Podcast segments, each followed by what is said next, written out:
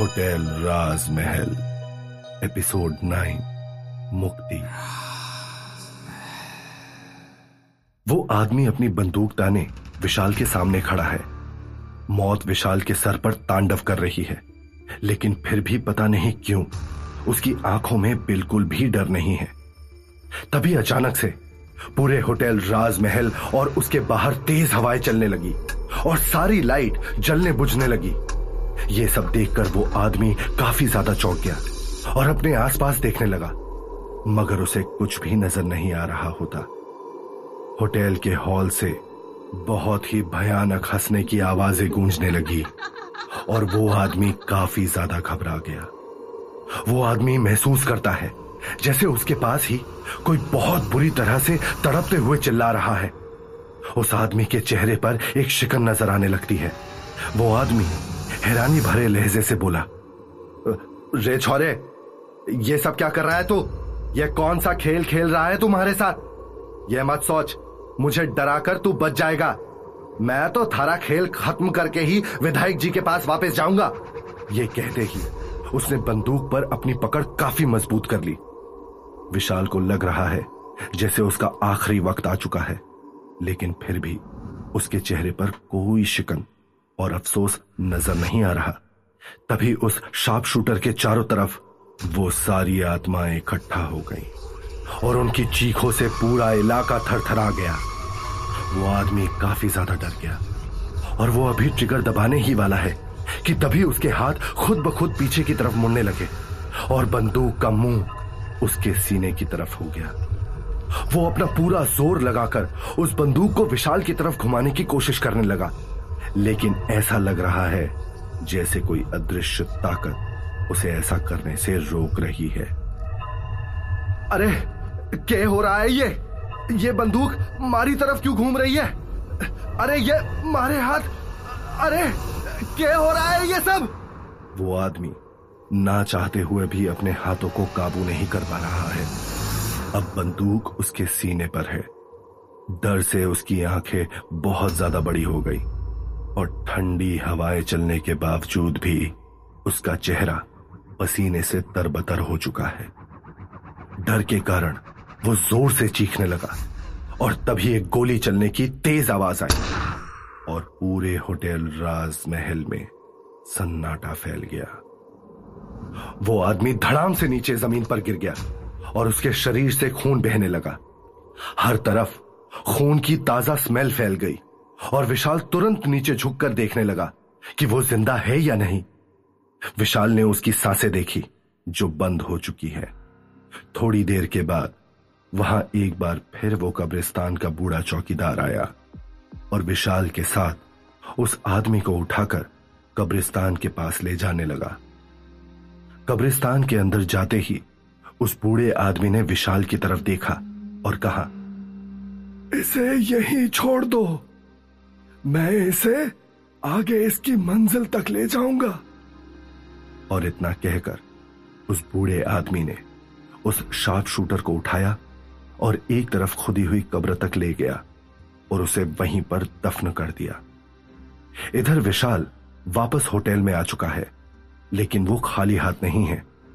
वो अपने साथ उस शार्प शूटर का मोबाइल फोन ले आया है जिसे उस एमएलए ने विशाल को मारने के लिए वहां पर भेजा था। कुछ ही देर बाद वो मोबाइल फोन बजने लगा। विशाल थोड़ी देर तक वो फोन देखता रहा, मगर फिर उसने वो फोन उठा लिया। फोन उठाते ही वहां से आवाज आई, काम कर दिया तने। वो आवाज किसी और की नहीं बल्कि उसी एमएलए की है।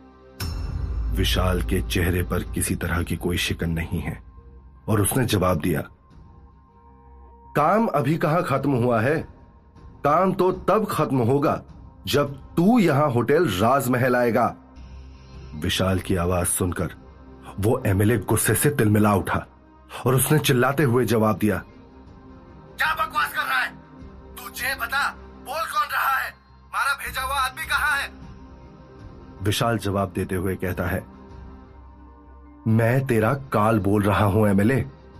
तेरा भेजा आदमी तो वहां पहुंच गया है जहां उसे होना चाहिए।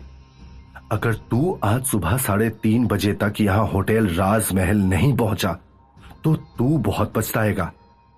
इतना कहकर विशाल ने फोन रख दिया। उधर अपनी हार से वो मंत्री पागल हो जाता है। फोन काटने के बाद उसने जोर से अपना फोन नीचे जमीन पर दे मारा और उसके बाद अपने दोनों हाथों से अपना सर पकड़ लिया। उस आवाज को सुनकर मंत्री का सेक्रेटरी तुरंत भागा हुआ उसके कमरे में आया और पूछा, क्या हुआ सर, क्या कुछ टूट गया है? एमएलए ने गुस्से में पैर पटकते हुए कहा, अभी तक तो कुछ नहीं हुआ, लेकिन अब यह खेल मने ही खत्म करना होगा। मेरे आदमियों को बोल कि हमें इसी वक्त जयपुर के होटल राजमहल जाना है और उन्हें अपनी पूरी तैयारी करने को भी कह दे। रात को जैसे ही घड़ी में दो पैंतीस हुए वैसे ही होटल राजमहल का दरवाजा खुल गया और वो एमएलए अपने कुछ बॉडीगार्ड्स के साथ वहां पर आ पहुंचा। वो एमएलए काफी गुस्से में लग रहा है और उसकी शक्ल से ही पता चल रहा है कि वो कितना घटिया इंसान है। उसके सारे बॉडीगार्ड्स काफी हट्टे कट्टे नौजवान हैं जिन्होंने ब्लैक कलर की यूनिफॉर्म पहनी हुई है। अंदर घुसते ही एमएलए ने सारे होटल पर नजर घुमाई, मगर उसे वहां पर कोई नजर नहीं आया। कुछ ही देर के बाद उसने विशाल को अपने पास आते हुए देखा और उसके अंदर गुस्से की आग और भी ज्यादा बढ़ गई। उसने जोर से चिल्लाते हुए गुस्से में कहा, दो कौड़ी के आदमी, क्या तू मने जानता नहीं है? क्या तने कोई बेरा नहीं है कि मारी पहुंच कहां तक है? तेरी इतनी हिम्मत भी कैसे हुई कि तू मारे को धमकी देकर रोहतक से यहां बुलाए? क्या तू जानता है कि अब मैं थारा क्या हश्र करूंगा? अब तू देख, मैं तन्ने जीते जी नर्क के दर्शन करवाता हूं। इतना कहकर उसने आगे अपने आदमियों को ऑर्डर दिया, ले चलो इसे, वहीं दिखाएंगे इसे कि शिकारी किसे कहते हैं। विशाल उस एमएलए की धमकियों से बिल्कुल भी नहीं डरा और उसने जवाब दिया, तूने ठीक कहा एमएलए, शिकार तो होगा, लेकिन यही होगा और तू भी देखेगा कि शिकार कैसे किया जाता है, क्योंकि आज शिकार तो होगा लेकिन शिकारी तू नहीं होगा। इतना कहकर विशाल ने कहा, पीछे मुड़कर देख, तेरा शिकारी आ गया है। एमएलए ने जैसे ही पीछे सीढ़ियों की तरफ देखा तो वहां से मोनिका उतरकर आ रही होती है। एमएलए और उसके सारे बॉडीगार्ड मोनिका को देखकर हक्के बक्के रह गए। वो एमएलए ऊपर से नीचे तक पूरी तरह से सकपका चुका है और उसके चेहरे पर पसीने की बूंदें नजर आ रही हैं।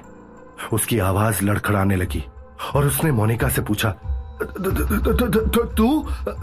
तू तो तू जिंदा कैसे है? तू तो मर चुकी थी ना, तो फिर तू यहां पर कैसे आई? मोनिका उसे देखकर जोर जोर से हंसते हुए कहती है, तेरी मौत में मिली, आज तू मेरे हाथों से बच नहीं पाएगा। ये सुनते ही एमएलए मोनिका पर बंदूक तानकर गोलियां चलाने लगता है, लेकिन सारी गोलियां उससे आर पार हो जाती हैं। मोनिका सीढ़ियों से उतरकर सबके सामने आ जाती है और उसकी आंखें लाल हैं और उसके चेहरे पर उसके खुले बाल बिखरे हुए हैं।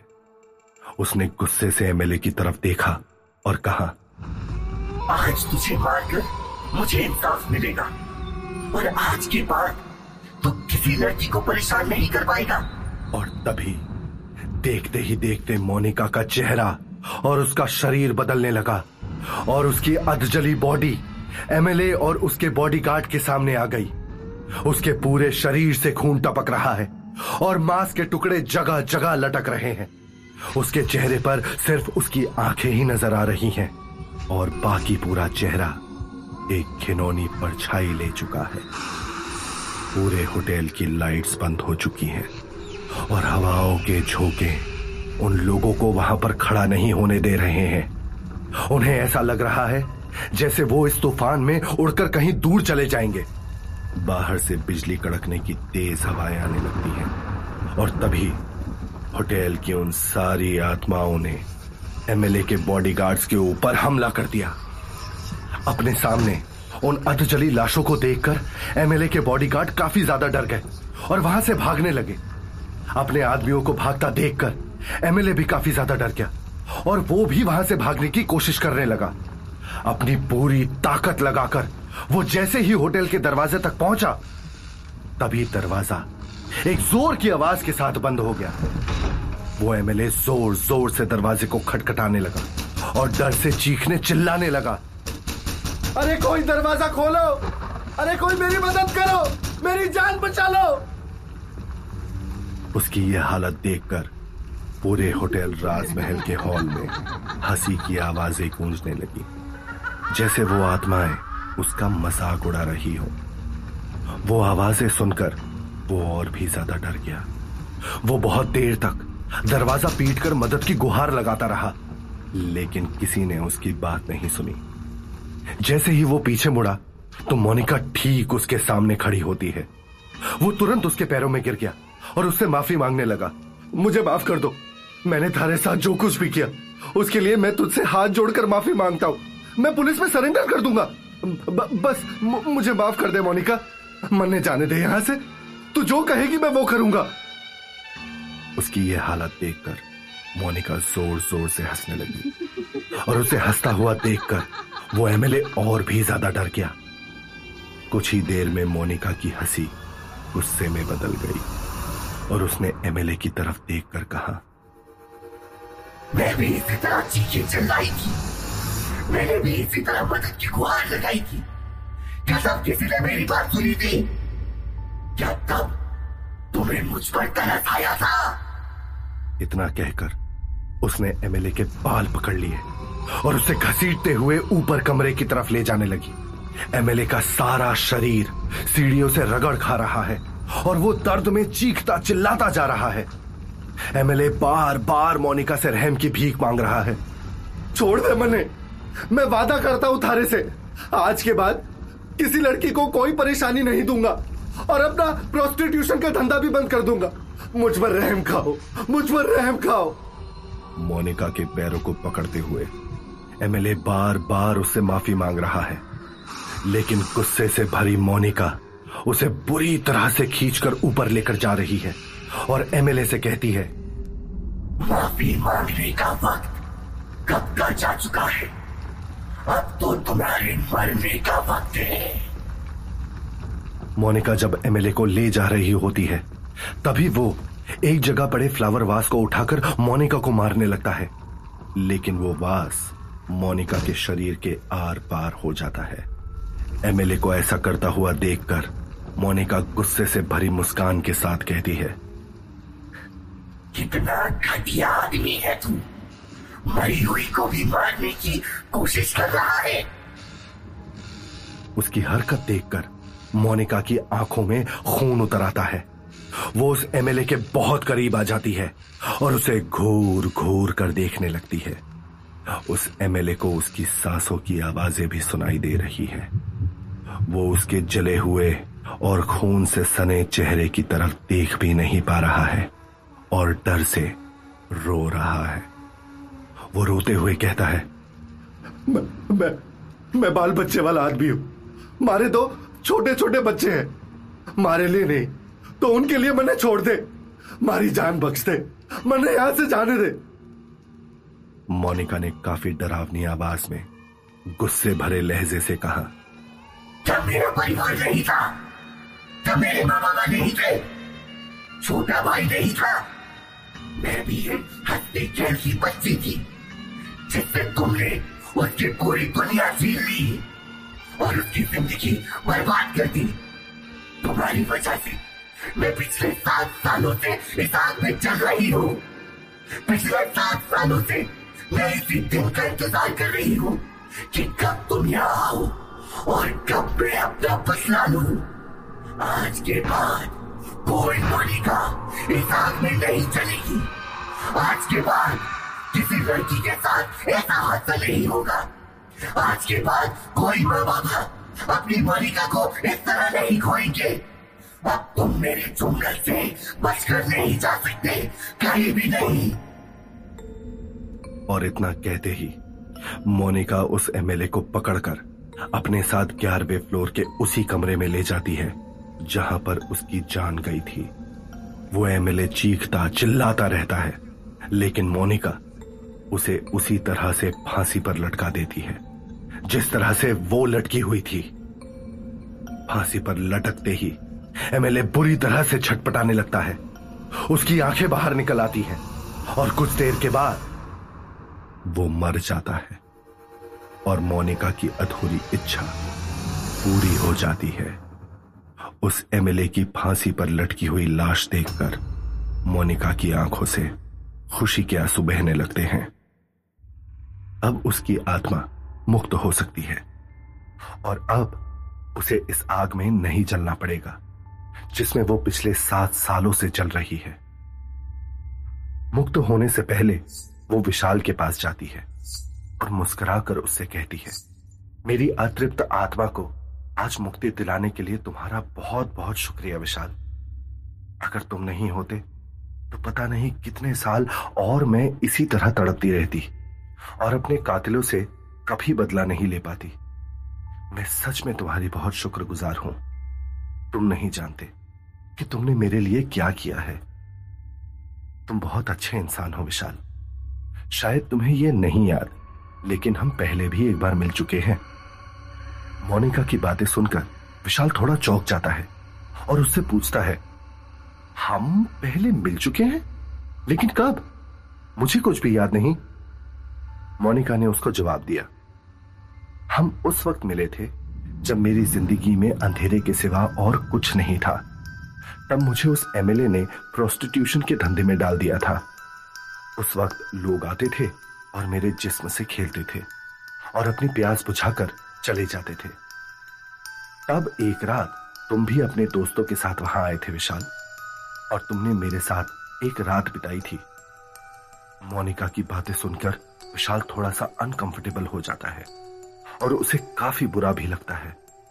इससे पहले कि वो आगे कुछ भी कह पाता, मोनिका ने कहा, अरे ज्यादा मत सोचो, हमने रात जरूर साथ में बिताई थी लेकिन हमारे बीच में कुछ भी नहीं हुआ था। तुम मेरे कमरे में आए जरूर थे लेकिन हमने पूरी रात सिर्फ बातें की थी। तुम वो पहले इंसान थे जिसने मुझसे मेरा नाम पूछा था, जिसने पूछा कि मेरे घर पर कौन कौन है और मैं कहां से हूं, कैसे पली बड़ी हूं। उस रात मैं अपनी जिंदगी की सारी परेशानियां भूल गई थी और तुम्हारी बातों में पूरी तरह से खो गई थी। उस वक्त ऐसा लग रहा था जैसे मेरी जिंदगी में फैले हुए उस अंधेरे में किसी ने एक दिया जला दिया हो। उसकी बातें सुनकर जैसे विशाल को धीरे धीरे कुछ समझ में आने लगा है, मगर इस वक्त उसने चुप रहना ही बेहतर समझा और बस मोनिका की तरफ देखकर मुस्कुरा दिया। अच्छा, तो अब मैं चलती हूं। अपना ख्याल रखना विशाल, अभी तुम्हारा सफर खत्म नहीं हुआ है। इतना कहकर मुस्कुराते हुए मोनिका होटल राजमहल के दरवाजे की ओर बढ़ गई। तभी वो दरवाजा खुल गया और सामने सफेद रंग की रोशनी नजर आने लगी।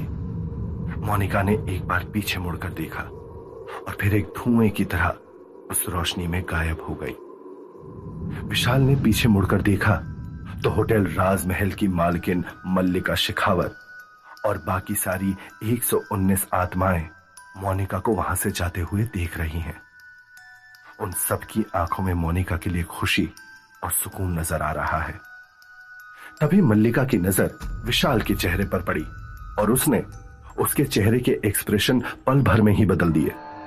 उसने विशाल की तरफ देखते हुए कहा, गुड जॉब विशाल, लेकिन ज्यादा खुश होने की जरूरत नहीं है। ये मत समझना कि मोनिका को मुक्ति दिलाकर तुम्हारा काम खत्म हो गया है। मत भूलो कि अभी भी इस होटल में एक सौ उन्नीस आत्माएं हैं जिन्हें तुम्हें मुक्ति दिलानी है, नहीं तो तुम इस होटल राजमहल से कभी वापस नहीं जा पाओगे। अब आगे विशाल की जिंदगी कौन सा मोड़ लेगी? क्या वो बाकी की एक सौ उन्नीस आत्माओं को मुक्ति दिला पाएगा? क्या आत्माओं को मुक्ति दिलाना आसान होगा या फिर विशाल खुद एक आत्मा बनकर होटल राजमहल में कैद हो जाएगा? जानने के लिए सुनते रहिए होटल राजमहल, सिर्फ और सिर्फ पॉकेट एफएम पर।